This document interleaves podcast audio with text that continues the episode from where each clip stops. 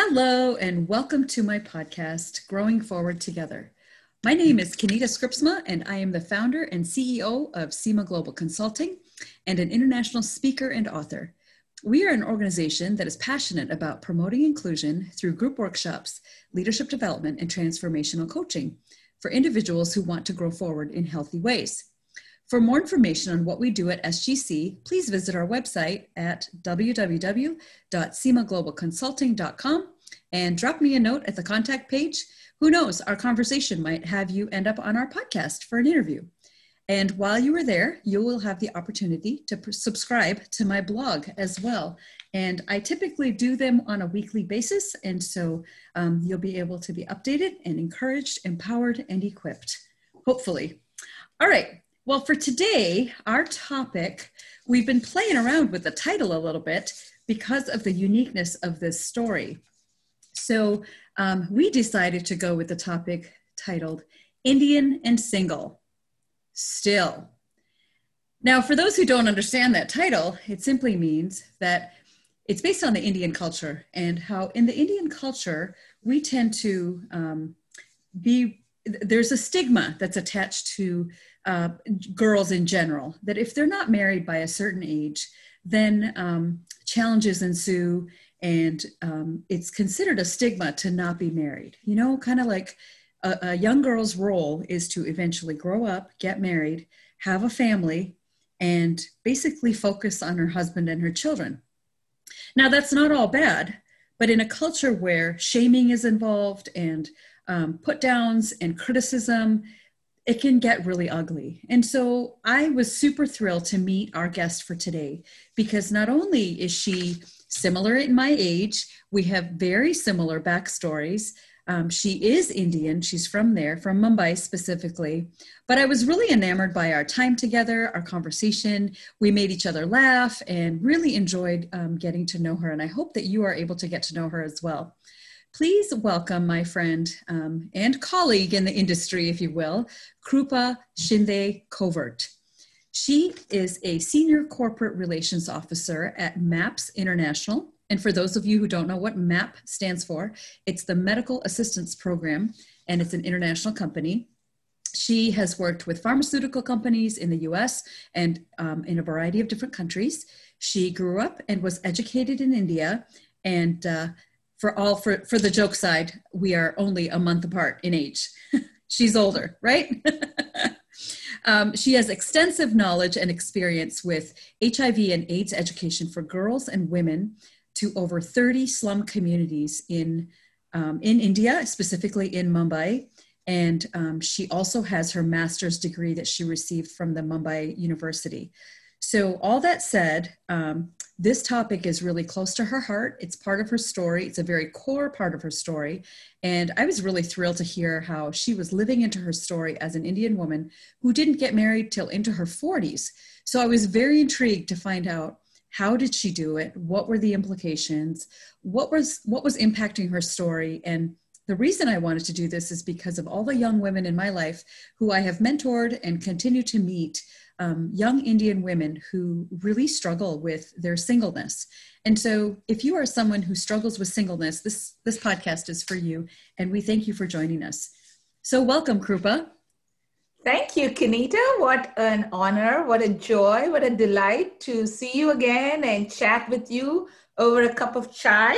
Love it. and we even worked out the time change with you in Atlanta, Georgia, and me in Grand Rapids, Michigan. I love that technology gets to reconnect us again, huh? Absolutely love it. Awesome. So, okay, let's just dive right in because I'm sure a lot of our listeners are really excited to hear about how does one handle a stigma that's so deeply rooted in a culture um, that's so beautiful right? Indian culture is absolutely beautiful with a lot of different um, nuances to it, but there's this stigma that says um, if a woman is not married at a young age, if not, you know, an arranged marriage or finds a, br- a groom or a bride, sorry, a groom, um, and then that's a problem that there's a problem with her you know um, would you would you share your story and um, the connections that it has to that stigma like how did you navigate those waters Wow, that is a loaded question, I have to say. so my my story is um, I grew up in India, uh, in the city of Mumbai, and I am the eldest of four siblings. So I'm I am the first one. My sister is after me, two years younger, and then I have two brothers right after. We each of us are two years apart. And what happened in my life is at the age of 21, when I had just finished my bachelor's degree and was studying for my master's degree, my amazing dad, he was, I call him amazing because he was truly the rock of our family. Uh, he was gregarious. He was a fantastic leader. He was a teacher, and you know he would come into the room and light up the room. So he was a very important backbone of our family. He fell ill, and within three months, our entire life changed because he had a massive tumor in his brain, mm-hmm. and his deterioration happened very rapidly, and literally from day one to day you know, three months later, he had to be operated. He was paralyzed. He was bedridden. And within a year, he passed away. And so, in a society where dating is at that time, and I'm talking about early 90s, you know, dating was sort of a no no. Mm-hmm. Typically, Indian, you know, fam- I, am not saying no one does, but a, a normal Indian conservative family, which is what I come from, sure, dating is not uh, happening. So yeah. usually marriages are arranged. Sure. Most of the time, marriages are arranged by the uh, the dad mm. of the of the woman, uh, because the dad, you know, it's a very patriarchal society. The dads are the leaders. Mm-hmm. Usually, the wives or moms are kind of complementary. They play a complementary role, and so that was true even in my family. Like he, my dad was part of 11 siblings. So I have uncles and aunts galore. Oh, yes, and I do too. raised in, you know, with my cousins. And mm-hmm. most of my cousins were married at 22, 23. And, you know, there was a lot of festivity. But by the time it was time to arrange my marriage, my dad passed away. And my mom, by personality, was a very docile, dependent kind of a person. She was a wonderful mother and she, you know, loved us all, took care of us but she was not someone who would like take take charge and become a leader of the family and like arrange things. Sure. So there was a huge gap left in my, mm. my in my life because at the time when my dad was should have now i was starting to get proposals at that time because he was a prominent leader in our community. Okay. and so oh mr shinde's daughter is like you know she's becoming a marriageable age. And and my dad had this vision for me. He said no you're not going to consider marriage until you finish your master's degree. Wow. And so he, I was actually in love with someone at 19.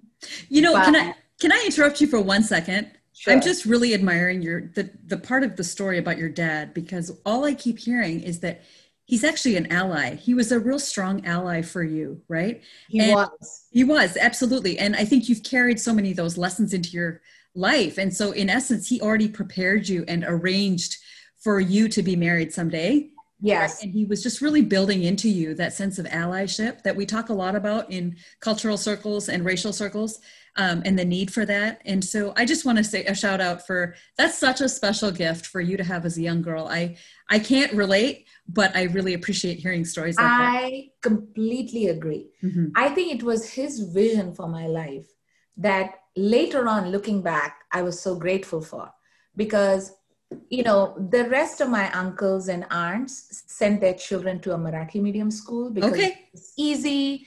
It was, you know, available, like public schools were available. And so they all studied, most of them studied in Marathi medium school.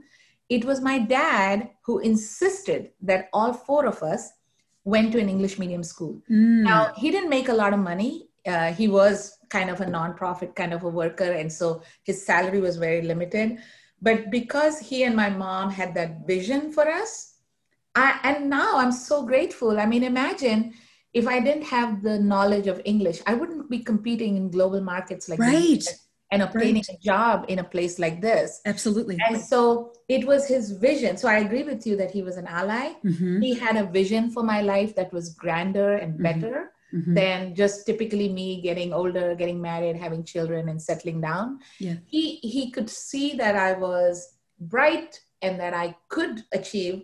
And so even when I, I, I liked someone at the age of 19 and I went and told him and he said, no, you need to stop. And of mm. course it broke my heart because, you know, I, at that age, I was like bis- you know smitten by this guy and You mean we Of course, there don't? dating. There was no dating. It was Right. like, you know, you would just like, it was like a crush and, you know, it was like Sure. a long distance type thing. But uh, so, yes, I agree with you that he was an ally. But at the age of like when I was about 22, he Mhm. passed away. And because I was the oldest child, and because family is such a important part of our life, like I think Americans probably will not understand if something like this happens as an individualistic society you would kind of go on and carry on in your life but Right. as someone coming from a very communal and a familial uh, society i had to step in and literally take on the role of the head of the household Wow. i had just gotten a job and so i shelved my life i had to shelve my life What, what does that mean? What did that mean for you in that space? Shelve your life. Well, typically at 22, you know, you're like trying to look good and, you know, trying to prepare yourself to get married and sure. people are coming and, you know, in Marathi, there's like mulgi de, ah. mulgi pahanatsa karekram. So not, I couldn't enjoy none of that because I had to work full time. In fact, the job I had required me to sometimes work 12 hour, 14 hour days. Wow. Come home, make sure my salary was sufficient to pay the bills uh, make sure my my rest of my sibling, siblings were going to school and college. Mhm. By then, my two-year younger sister Arpana was already in college, and so she finished her BSc, making sure she completes because you know education is a huge deal in India. Absolutely. So competitive. Yeah. you have a degree. If you don't, if you're not educated, you don't really have a future. So there, there starts again that point where you actually handed that vision to your your sister, right? Your dad poured it into came- you. It came from my parents. Absolutely. It's a requirement that all of our siblings had to at least get a grad undergrad degree. Okay. Like in a bachelor's degree in India is like an undergrad. Yeah. You call it a graduate degree. Okay. master's is called postgraduate degree. Postgrad. Basically, it's a it's a language issue. But so, you know, here I am, 22 and a half, and you know, having to take on the responsibility to to run the household and so time went by and i think my pastor and some uncles and aunt tried arranging my marriage okay. by this time i was well educated Ah. i was pretty independent Okay. And you know the fact that my dad's shelter was not over my head i had become like fierce and assertive Oh yeah. that's a no-no in indian culture Oh, tell me about it. I'm in line with you, Oh, sweetie. like- I think men, I think men in those days loved like this demure, right? subservient, quiet, coy girls. Yeah. I was far from it. Me mean- too. I was like on the front line trying to fend for myself and my siblings and my mom. And so I was like, oh, she's she's too independent. She's Yeah, too yeah. aggressive. She's too assertive. And so even if I had interesting proposals, it wouldn't go anywhere because, oh, kupshikli, you know she's too educated or i love i love that you're throwing these marathi words in. It's reminding me of all my aunts and uncles and cousins and uh, yeah. uh, when they hear this they're going to love that too so. Yeah and so you know i was working as a project manager of world vision and mm-hmm. i was handling a massive project. I had 17 people reporting to me. Wow. At the age of 26 that is too much mm-hmm. leadership responsibility. So by nature you know sometimes my sister would say by to to office my boss huh. to bahines, you know, you are a boss in the office. But I think I think something it did something to my personality that I became assertive and kind of bossy. Okay, okay. That went against the proposals that went against oh, the idea of getting married. So okay, so in essence, a girl who is um, you know asserting herself is called bossy.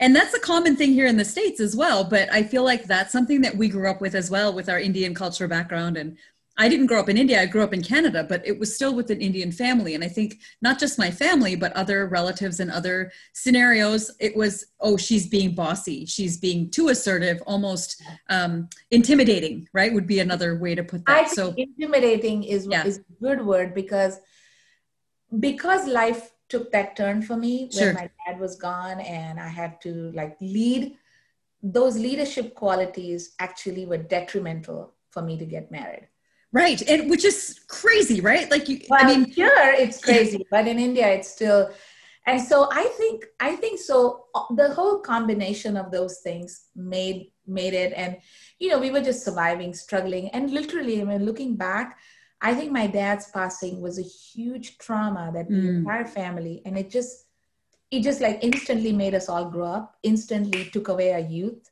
and I looking back I'm telling you Kenita I lost the entire decade of my 20s oh man. I feel like I feel like my entire youth, like people that do fun things during that time, Sure. I just didn't have the time to do it. I just didn't have the the bandwidth to do it. I, I couldn't do it. And so as a result, you know, time went by and lo and behold, I'm 28 and 28 is too late. It, yeah. Every time I went to church, it's like, "Azun ka lagna nahi झालं. when are you getting married? काय Yeah. झालं?" yeah. And then as people talk, they're like, something, there's some problem. Mm, that's so sad, eh? Oh. She- yeah, it was, um, that was one. And then, of course, the stress. You know, I look at my pictures from that time. Yeah. If you look at my pictures, I look like, I look dark. Oh man. Just, you know, I had a thyroid condition that went undiagnosed for a long time. Okay. I looked horrible. Sure, sure. So your body was responding to the stress, even Yeah, though that was the season where you were pouring out, you were building a home for your family, trying to help take care of the siblings and your mom. Yes. And so I think I didn't look good. I was considered too bossy and assertive. Sure. And so all of these things were like, no, no. Well, So- and there's a there's that other piece of the stigma, if you will. I can't think of a better word right now. But if if we're not focusing on our looks in that season of our life, then of course there's another reason why we're not going to get married, right? And, Yeah, and- no one's going to look at you. Yeah. And the other thing is, um, I think growing up, some some of the other cultural things that came into play in my life. Yeah. I am I'm darker. Like Okay. my my skin is brown. I have dark, long, straight hair. Yep. My sister was the opposite. She was fair. Okay.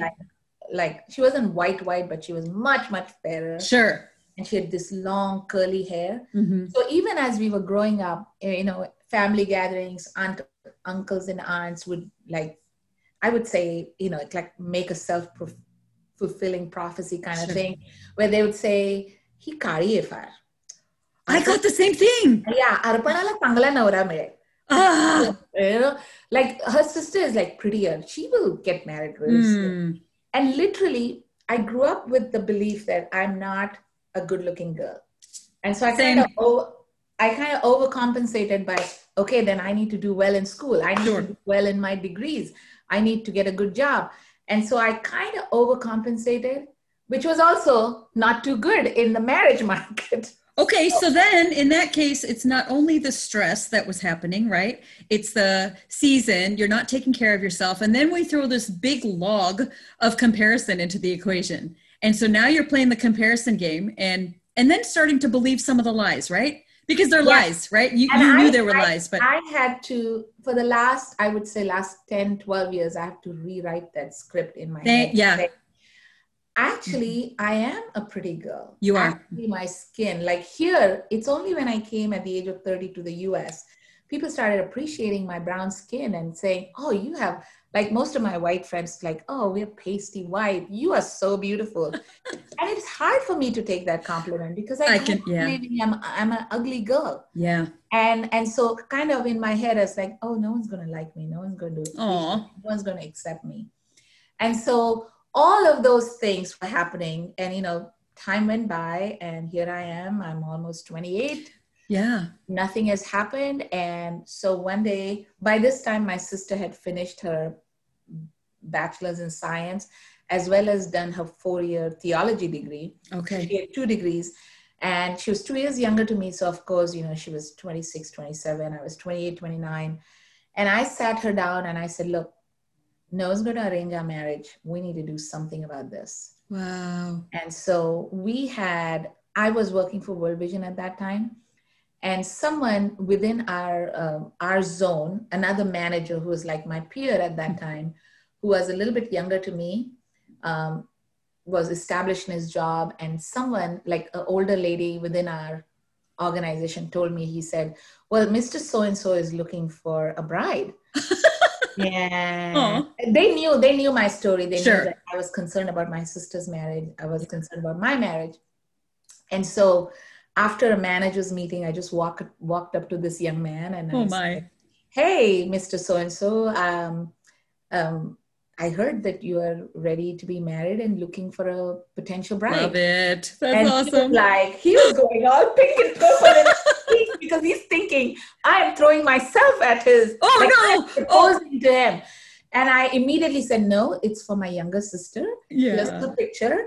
And, uh, you know, if you're interested, I would love to talk to you more because, you know, we don't have our dad and I am yeah. the oldest child in the family. And, and uh, he said, Oh, uh, sure, I, I, I am ready to be married and I am looking for girls, which is, you know, Miss you know.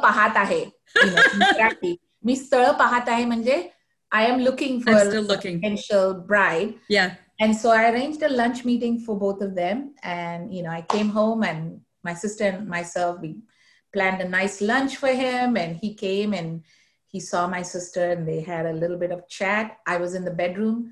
In 15 minutes of conversation, she comes in and she says, He seems decent. um, oh, if man. he's ready, I'm ready to marry him. Yeah. And I'm like, I mean, even at that age, I like, for me, I, even though I lived in India, I, I am an Indian, I think I had a, a much more American mindset. Like, I would have liked to know a little more about this boy I'm marrying. My sister, on the other hand, was a lot more traditional. And she literally made a decision within 15 minutes. Wow. So yeah, that's traditional. that's the gentleman goes back and we don't hear from him for two weeks. Oh, and he's like, oh, maybe, maybe he didn't like me. Maybe oh, he's not ready. And then two weeks later, we get a phone call, and he says, "Well, my mom would like to come and see her." Oh, and by this time, I had finished eight years of work with World Vision. I had gotten a much better job in Delhi and so I had moved to Delhi. My sister was still in Mumbai. And they come, the entire family comes, and they bring, you know, the shagun, which is like a, a little uh, ornament, an okay. engagement ornament, and, you know, all the all yeah. the traditions. And sure. And within 15 days, her marriage is arranged. Wow. And that's amazing. Three months, the wedding date is decided, and so I had I had a little bit of savings from my World Vision uh, work, which I gave to her and I said, You're alone. I'm in Delhi. You need to arrange all the details. So poor thing, she arranged like like typically your parents arrange all this in India. Right. Brides don't do no, and if I could just, you know, I, am what's coming to my mind in that space. I don't mean to interrupt again. Um, the culture in and of itself is very paternalistic, right? So it's the father who's in charge. Well, he hands the baton to you as the firstborn because in our culture, firstborns matter more right. than the rest of the kids. And I think if the story is correct, that sometimes it has to be the firstborn has to get married first before the other siblings can. And so there's that pressure, right? I'm hearing. That was the hardest thing because yeah. the jabs that I got. Saying lahanitsa lagna adi? Like you know the younger one is getting married first. Yeah. And i'm like look she found a man she yeah. likes him. At least let's one of us get married. Right. So what i'm hearing though also is that you're saying you honored the birth order in the sense that you took the responsibility of the parents because your dad had passed and now you were helping your siblings right? And so i just keep hearing in your story there's so much hope and there's so much you're willing to do for other people and you continue to show in that season as you're navigating these waters that it was still going to be about considering others better than yourself yeah thank you for saying that, that. i imagine that was hard but I, I appreciate I am, that. I am looking back, you're right. But you know, I didn't even have time to think sure. about this. Fair enough. Yep. I, I just was I need to get through this day. I need to get this task done. I need to move on. I need but when I was arranging her marriage, I was also thinking about myself. So I put myself on a matrimonial site.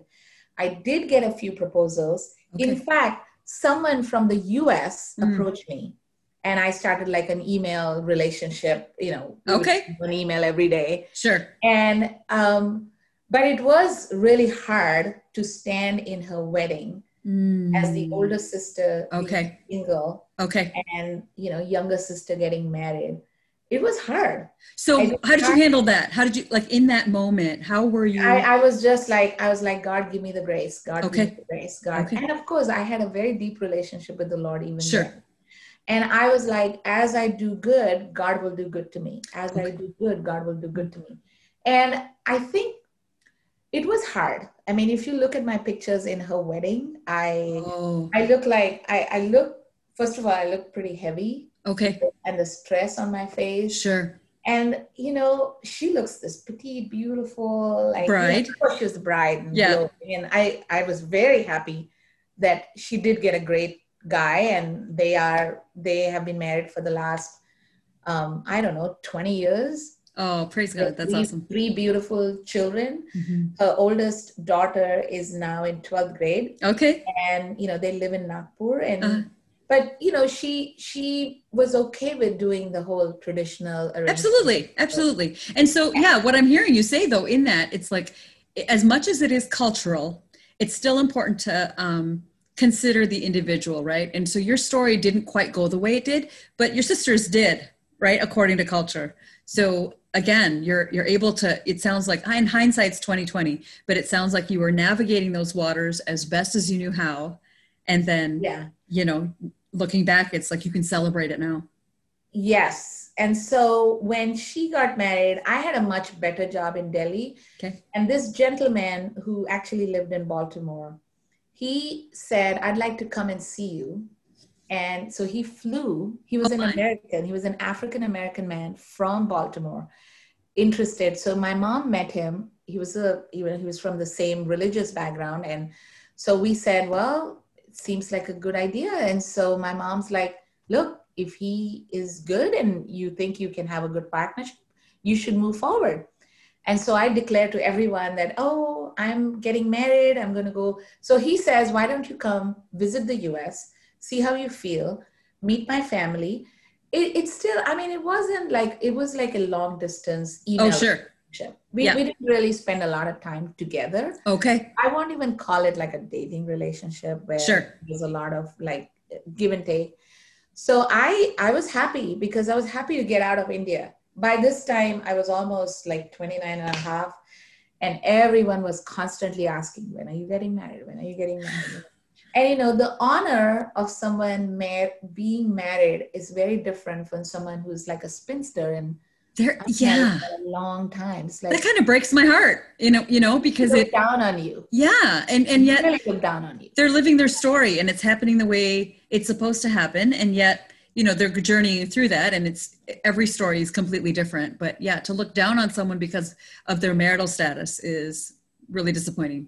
But it happens. It happens, yeah. I have nephew, I have nieces who are struggling, and I talk to them every day, Oh, who are in their you know early thirties, and Yeah. like, we're still not married, and, we're oh, dating," and it's like you know it's you you don't really have a good social standing if you're not married, sure. at least Yeah. in the community that I come from. hmm So, well, I meet this gentleman and I'm like, okay. And, you know, by this time I'm well traveled.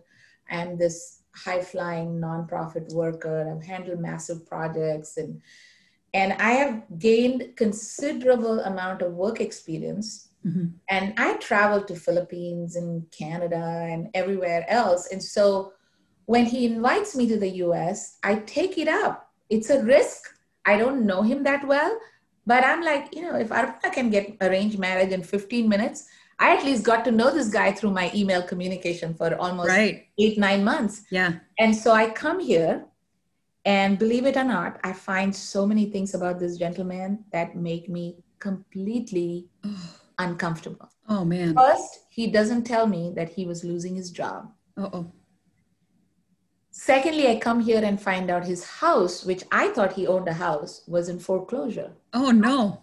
Then I find out that he has altogether $18,000 worth of credit card debt. Oh man. Now, looking back, $18,000 credit card debt is not a big deal, but at that time, At that time, sure. India, Yeah. from India, and like at that time, making like a thousand dollars a month in Sure. income in India, I was like, oh my God, what am I signing myself to? Sure. And so it made me extremely un- uncomfortable. And I said, look, I, I, I just can't move forward on this.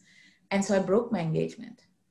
So, okay, if I can just pause for a second to say, um, as you're navigating these waters of being single and getting older, and you're still putting healthy boundaries in place, it sounds like. Well, you are putting. I, I, I, think, yes, you're right. Because a lot of my friends at that time said, just go for it. Go for it. You've right? got there. You can navigate. Just just go for it. Like do do something you know. Maybe you can divorce him later. Oh gosh. No, no. yeah because that's not cool in indian culture either. Right? because they were like wait you're in america. You just like you just left. You just got this this ticket this lottery yeah. to go to america.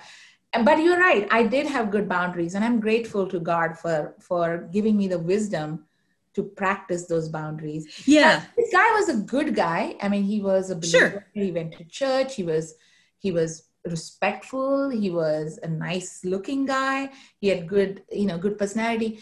But I think, you know, I don't know, somehow he's just messed up money wise. Right. And I think what, what I'm saying by boundaries is that you knew what you wanted to say yes to and what you wanted to say no to.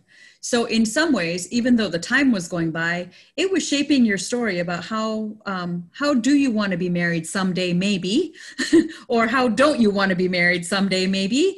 With the maybe being really big because you really were in that space of not I a lot think, of good prospects. I think, I think that I again owe it to my dad for yeah. being that independent, assertive okay. spirit in me and of course you know work experience and travel and i had been exposed to other women that were leaders. And yep.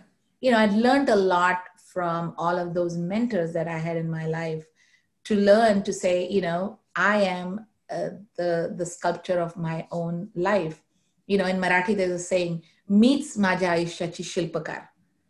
You know i am the sculptor sculptor of my own life. I shape my life.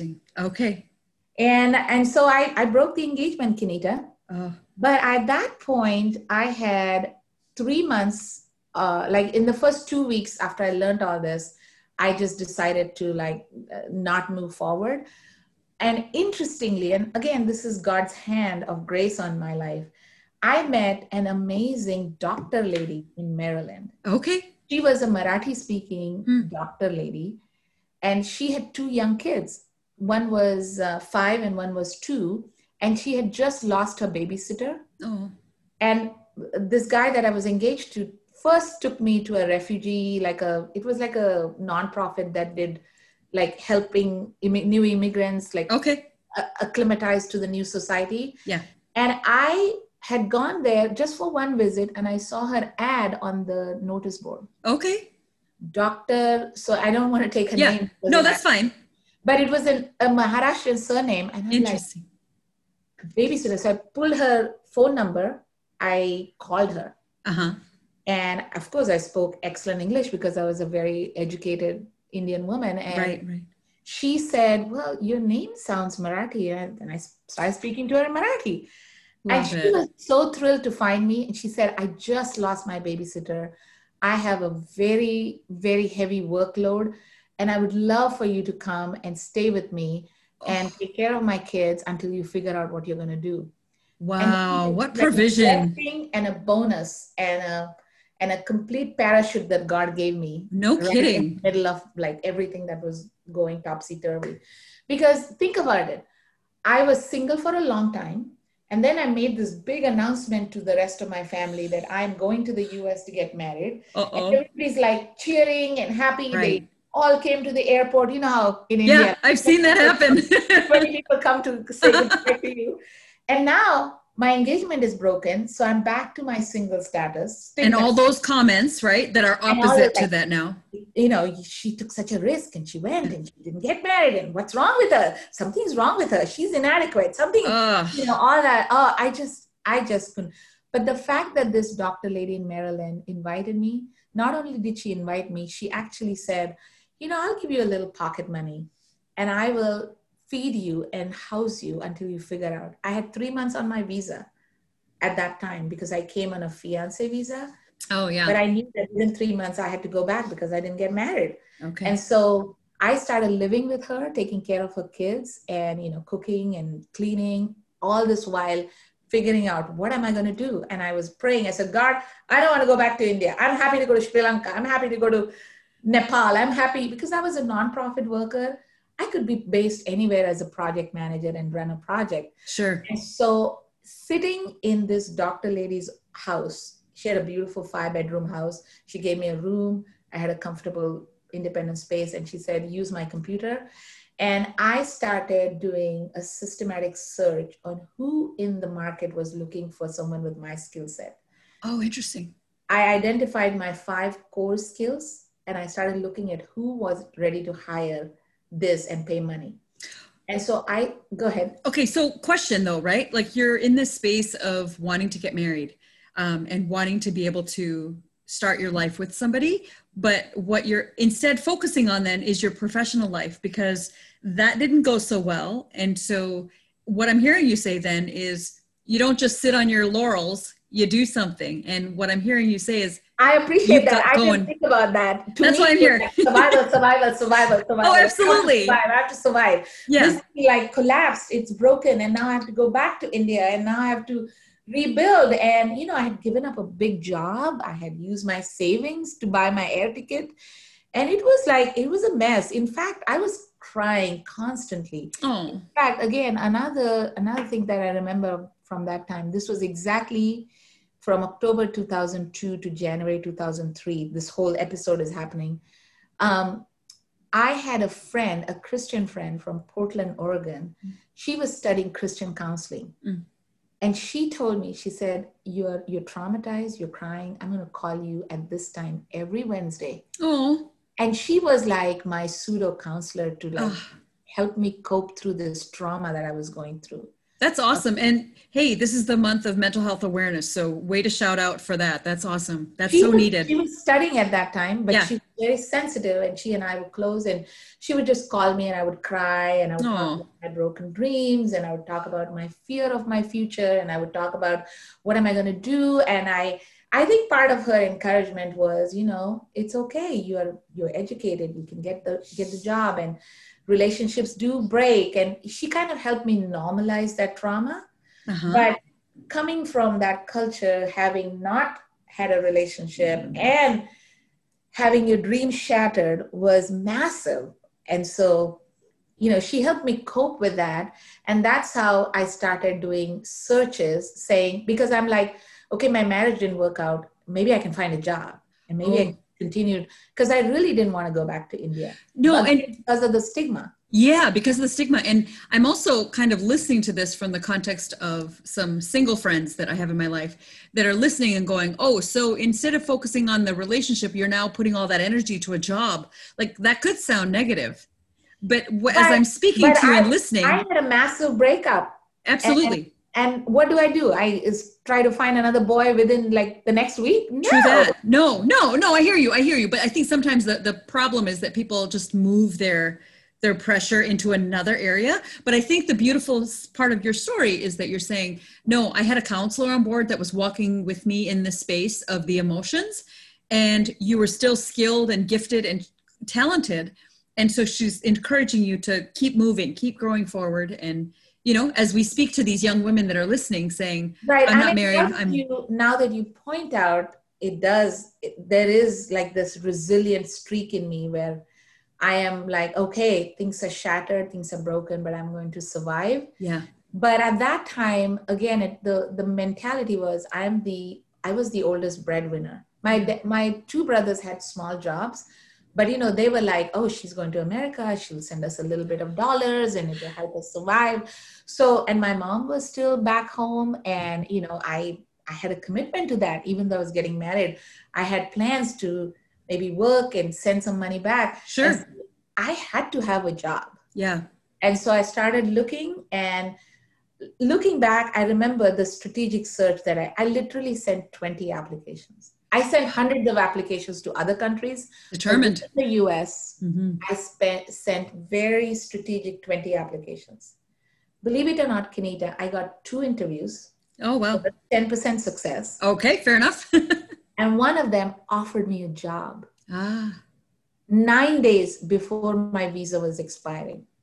Hmm.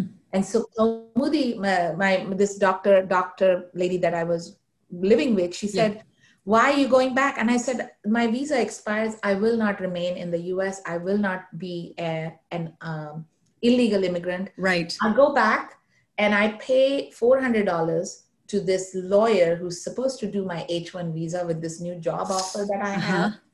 And I go back. And apparently, it turns out the lawyer that I hired was bad. Oh no, so He just didn't sorry. anything about it. But the guy who hired me, he was a CEO of a nonprofit in Baltimore City. Okay. That nonprofit is no longer in existence, but it was called Health Education Resource Organization. And Dr. Leo Ortega, who's the CEO, who was the CEO then, was a Latino man. He heard my, I, I was very honest with him. I said, This Sure. will happen. I was getting married, didn't happen. Now I'm going back. And he said, You're very skilled. I had actually applied for a lower position. Mhm. And she said, He said, looking at your skill set, I would like to offer you a program director's position. And I was like, Oh, oh my god and you know they offered me believe it or not at that time they offered me a $54000 per annum salary wow. I it was a lottery That, that's a little high for a, an Indian, right? When you think about it, you're not used for an to. indian who Yeah. was only without a degree in america without an american degree but with a lot of work experience that was pretty, pretty magnanimous Sure. And so I was really keen to get that job. So I went, this lawyer didn't do anything. I left in end of January because I had a three month visa and I'm sitting and waiting. And until March, middle of March, nothing has happened. And so uh, the CEO had hired me and there was a vice president of programs who was also a lady of Indian origin, but had lived in America. So Sure. she called me and she's like, you have this job and I have to do all these reports and these grants. And when are you coming? And I said, Well, ma'am, I am in India. I don't know what to do. This lawyer was supposed to file and I was supposed to get my new visa. So she says, Never mind, just I'll send you a visitor's visa. Just come here and we'll convert it. So I go back with a letter to be a visitor. I come back on a B1 visa. I get another visa. I come back and they say, We can't pay you, but we'll pay you a per diem because you're a consultant. And I did their grant reports. I set up the department. I was, of course, skilled in doing nonprofit work.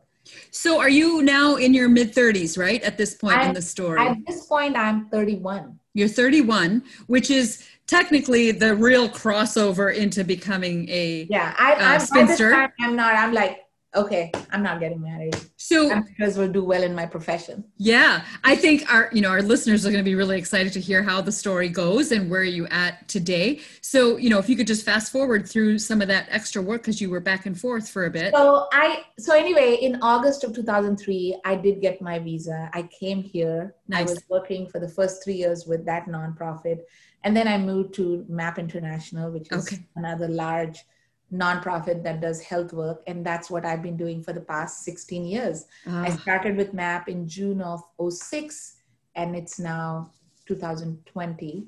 Uh, to, yeah, so it's been uh, 14 years that I've been working for MAP. And then, of course, the whole marriage thing went out of the window. And then I moved from Baltimore to Atlanta and I started going to this congregation. And that's where I actually met who is now my husband. So I eventually did meet the right man. sweet. And how old were you at the a time? long time. I met him at the age of 43. 43. And so for I- those of you listening right now, if you're in your 30s, there's hope. Hang in there.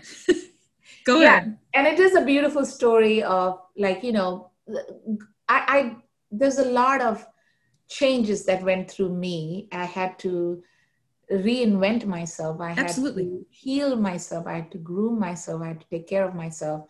And i had a lot of friends that walked along with me. But you know i had given up hope completely. And Fair then just when i had surrendered So, so is it fair to say that as you journey forward and you're doing all the personal work, that it, it really is about the surrender? It's about the letting go? Because, you know, I've said that often about different things in my story with friends and different people. And um, I usually get an eye roll, right? It's like, oh, really? Like I can't surrender. So talk to, can you talk about that at all? What does that mean to you? What does it mean to I surrender? will. I think I think at the age of 41, 42, I met this amazing friend of mine in Atlanta. Um, she's a wonderful Jewish woman, and one day she looked straight in my eyes and she said to me, "You say you want to get married, but what are you doing to get married?" Huh. Interesting question. Like, you think God is going to like bring someone and land him in your lap? What are you doing? And I, you know, it just it was very convicting the way she talked to me. So I said, okay, I need to do whatever I need to do. So she said, get up, lose weight, dress well, be in places where you will meet right people, and you know, work on yourself. Be the best self that you can be. And it was her encouragement that I actually started going to therapy. Mm, okay. And in my therapy, I spent a whole year. And again, God gave me a wonderful therapist. This was a Indian woman sure. who had a theology degree and a psychology degree. She has a awesome. PhD in psychology. She's actually back home now and practicing counseling. She was amazing, and she really helped me grieve the losses that I had. Mm-hmm. That was the first step and then really helped me. One of my breakthroughs was she said, Krupa, how long are you going to grieve that you didn't get married in your 20s? Why don't you let it go and start dreaming new dreams? Honestly, that was a breakthrough. And it made me happier because I'm like, I was just stuck in my 20s. Say, oh, this didn't happen. Oh, I should have had. Oh, I should have been a mother. Oh, I should have been a gotcha. wife. Yep. And you know that that grieving had to stop, and I had to like okay, what can I do now? I am in my early 40s. And she said, start dreaming new dreams. So I said, okay, I'm going to save, I'm going to buy a house, I'm going to travel. I am going to live the best life in the state that I am in. It made me happier. Yeah, that makes and sense. What started attracting interesting men to me. because when you're morose and when you're like like this, you don't attract good men. Fair enough, but I think um, there's two things that you said. One about the grieving, and the other one was like, you know, kind of get on with your life. I think there are people who really need to do the grieving and really work through that stuff. Although your story speaks differently in that that you were already doing it because you had already been talking to that one counselor who was in school, right? Prior to that, working through some of those things.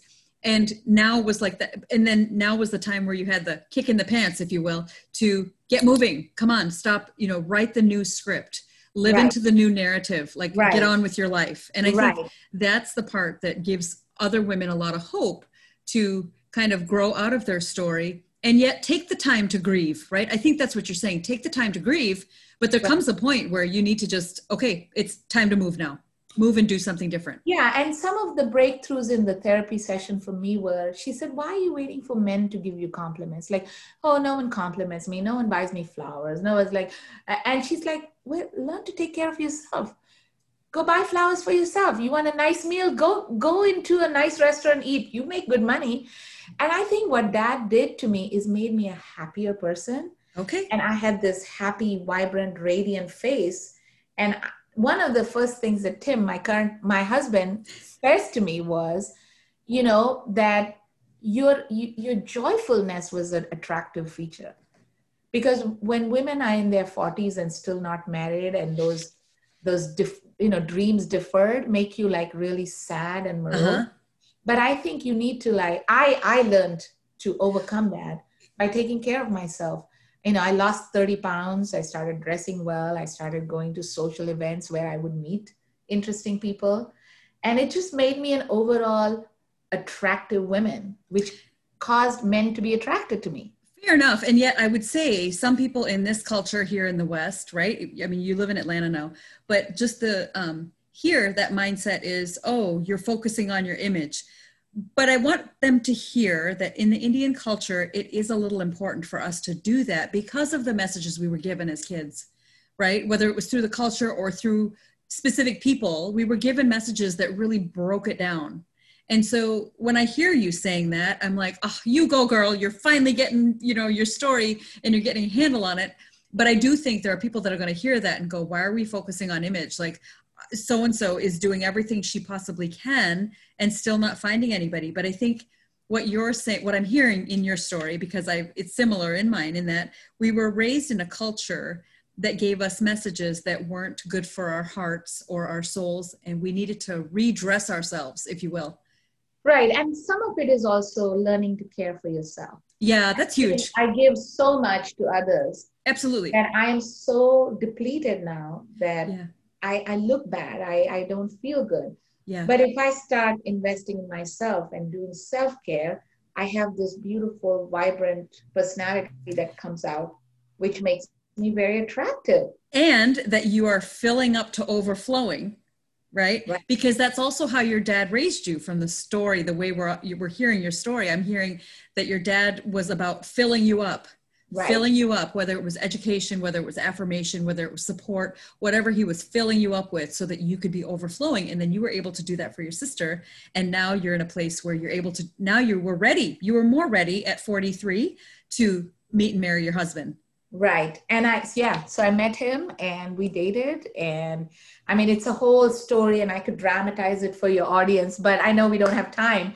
But yeah, he, within two months of dating, he, he knew he wanted to marry me. And I said, well, let's take a little time. Let's figure this out. because Oh, I hear ya. I have a, I have seen other people and I have lived in America for a long time and I'm kind of more American in my thinking. Sure. And so eventually he proposes Mm. and I got married at the age of 44 Wow. Woohoo. you look Happy at my you. wedding pictures, I was like, part of my concern was, I'm gonna look like a middle-aged bride. Oh, no way. I'm telling you, the way I looked in my 20s because of all the stress, yeah. the I look in my 40 at my for- in my wedding picture, Uh-huh.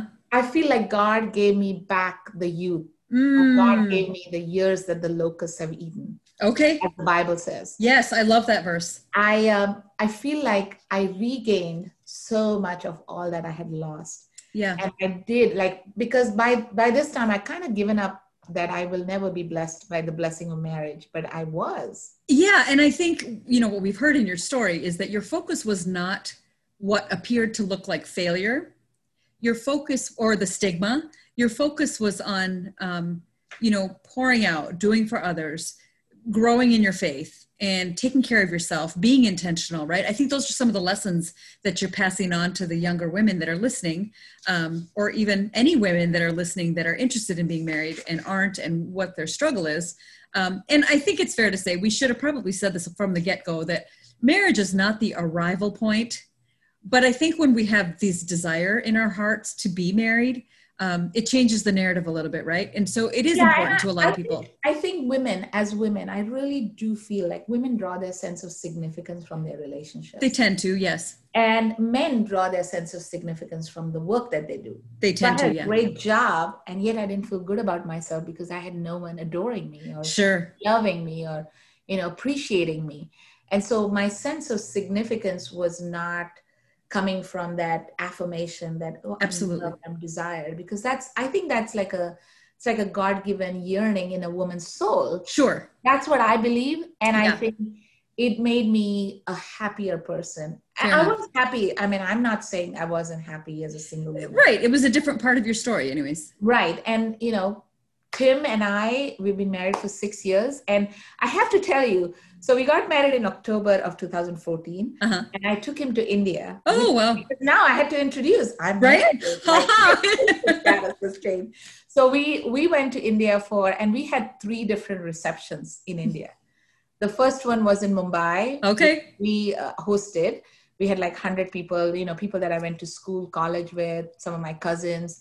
And it was beautiful. I shared my story, and it was like coming a full circle. Sure. People just rejoiced and, you know, so happy. It was like the story of Naomi coming back Ah. with Ruth, you know, kind of. And then my sister, whose marriage I arranged, she said, now it's my turn. And Oh. she and her husband hosted a second reception for us in Nagpur. Oh, and we paid for it. Yeah, nice. A hundred people there. That's And awesome. then I took my husband to my dad's ancestral village. Oh, wow. Village. Yeah, yeah, This yeah. is completely agrarian village, like remote. And so the villagers, my family is large, and my my oldest sister-in-law arranged this big barat for us. Uh-huh. We had a ox-drawn cart, and we had flowers. And, Wow. and me and my husband, my husband was, you know, given a pheta, like a headgear. Head covering. Mhm. I had a sari and garlands and and we were paraded through the village. Oh, my word. And my husband is like white Michigan white boy, like with that, with that dark Indian turban, Right. and he's just doing this. And Oh, too was an funny. experience for him. He's he's like, I have never been welcomed this warmly ever. Well, welcome to the hot climate culture right there.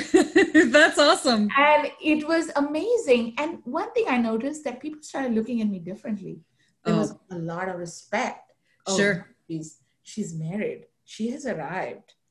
And I'm like, okay. Not only did I get married, I married a white boy because you know because India was Yep. ruled by the Brits for a Mhm. long time. hmm Somehow in the Indian psyche, if you're white, not only you're educated and rich and intelligent and handsome, so it's like, oh, she married, she married really well. I- you know i've had that i've had that said to me um, and i just kind of scratched my head. I'm like okay so he is six five my husband. He is white but um, we're pretty equal you know? I think I know. yeah. I know that, but and and Tim, my husband, was like, "You think they're going to be okay with you marrying a white man?"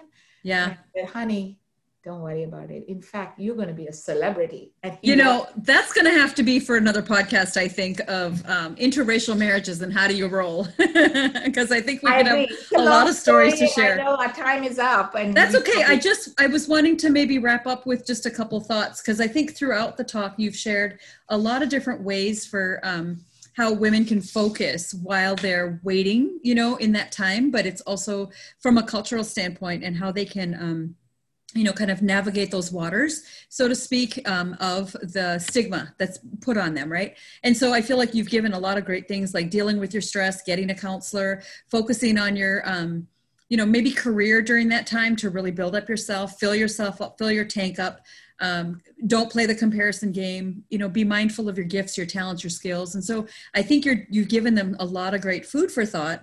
Um, so i'm thinking I have, I have two small questions. Hopefully they're small. But one if there's a girl listening right now what would you tell her she's she's in her late 20s she's not sure what's going on in her story she desperately wants to be married and share her life with somebody um, wh- what should she do what what would you tell her right now today in 2020 Well, I'm I'm going to say that she is inherently worthy as of now, even in her status, Mhm. because she has all that she needs to be happy. Mhm. I think we we need to stop living by other people's definition. Mhm. And and the whole, you know, if you're married, you're perfect is other people's definition. right Some of us are not called to be married. absolutely We're happier as single women. Some of us, um, you know, there's a lot of joy in being single because Yeah. the independence you have, the freedoms you have, the the autonomy you have on your life and what you do. And you know, Sure. as a single woman, I could come in and travel whenever I wanted to and do all kinds of things. So yes, there is a yearning to be married, but learn to be okay with Mm. the state that you are in. And also, Absolutely. like you said, uh, find other ways to be happy. I- invest in hobbies, invest in an extracurricular activity, socialize, take care of yourself. Mhm. Why do you need a man to give you a compliment? Give the compliment to yourself. Look in the mirror and say, You are beautiful, you're Mhm. stunning, you're awesome. And when you start affirming yourself, you're, you're really going to start believe it. And Yeah. as a result, you're going to be attractive to the men that sure trying to attract. And uh, you know, why do you need a man to give you flowers? Buy flowers for yourself. yeah Why do you think some of that was was your love for your dad like your dad really loved on you and doted on you and you missed that and you expected that do you think that was It part is, of your story because you know, yes, we all need affirmation, but we God has given us. I had great friends who lifted me up, and if I had if I had a down day and I was depressed, I would just call a couple friends, make some Indian food, and you know, we would have a great party. And and I think if if if women that are single can learn to live happily as a single person, they will be happy because it's not marriage that is a switch where you like, Exactly. and you become Exactly. Mhm. If you're unhappy as a single person, you will won't be unhappy in your marriage happier. If you're happy as a single person, you're going to be happier. Maybe no i'm kidding our husbands aren't here that's okay And, and be wise who you socialize because sometimes our neediness can draw other people that are good word suck us out. Mhm. And I made mistakes like that. And, you know, I had to learn to put those boundaries and say, well, this guy is really out Sure. to get me or take advantage of my money or whatever. yes So um, be wise, be discerning. And that's awesome it's okay to be single. Yeah. So, any regrets?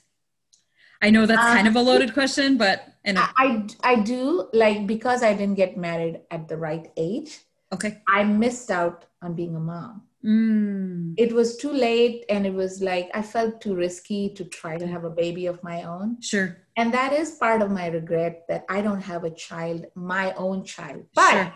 I feel so good that uh, by marriage I inherited two boys. Yeah. Okay. husband had two boys from his previous marriage. Yeah. And I may not have birthed them, but they are my boys. Mm-hmm. I they're my sons. They're grown and we have a great relationship and you know i will soon have some grandchildren there you go and it may not be my own blood my own womb but i feel like in some ways i got all that i desired sure and grateful and, for that yeah that's great and you know I, I, think to add to that as well your work with the um, hiv communities with experience of scholarship fund sorry about that our um, the recording paused for a second there. Yeah, you run a scholarship fund and you've been able to invest in the lives of young children. And so, in essence, you have been mothering many children over the years as well. And I say that carefully, but it is out of respect for the hard work that you have done. Can you, um, in closing, just tell us a little bit about that scholarship fund and how you're investing in the lives yeah, of so- young children?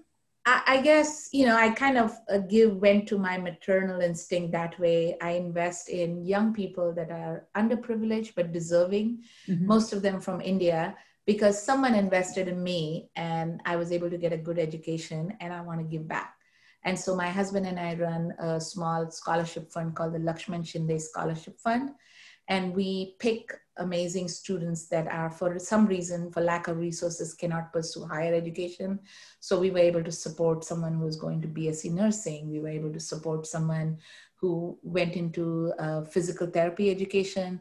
We just supported someone uh, finishing 12th grade and wanting to be a social worker in india. And you know i love to like take time and get to know these kids and i like to monitor how their careers have grown apart from that, I invest a lot in my nephews and nieces, who are lots of them, and I'm the cool aunt. Oh, love it. Maushi from the US.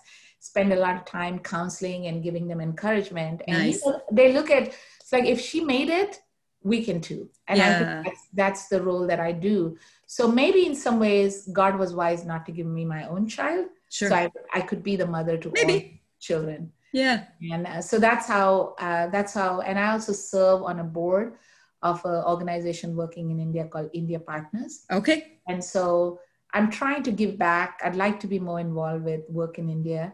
And you know as i grow older and maybe someday have a nonprofit that does this kind of work especially with women and girl okay. children. Yeah. That's my heart that's awesome. I'm. Uh, I've already shared with you that we're relocating to India and going to move to Nagpur. So, would love to connect with you again about um, any people that you would like us to connect with or have conversations with, and um, you know maybe partner to encourage other women and children yeah. there as well.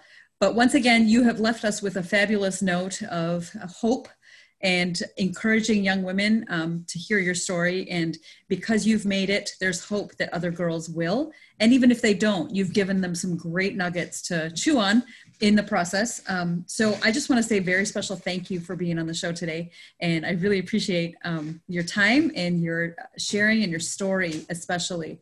Um, and all the. I appreciate the opportunity to share. And I really hope that my story brings inspiration and hope to other young women. Absolutely. Now, those um, the information for the scholarship, you'll send me all the links and make sure that they're on the plot. I'll put them on the blog for yeah. anybody that wants I, to support.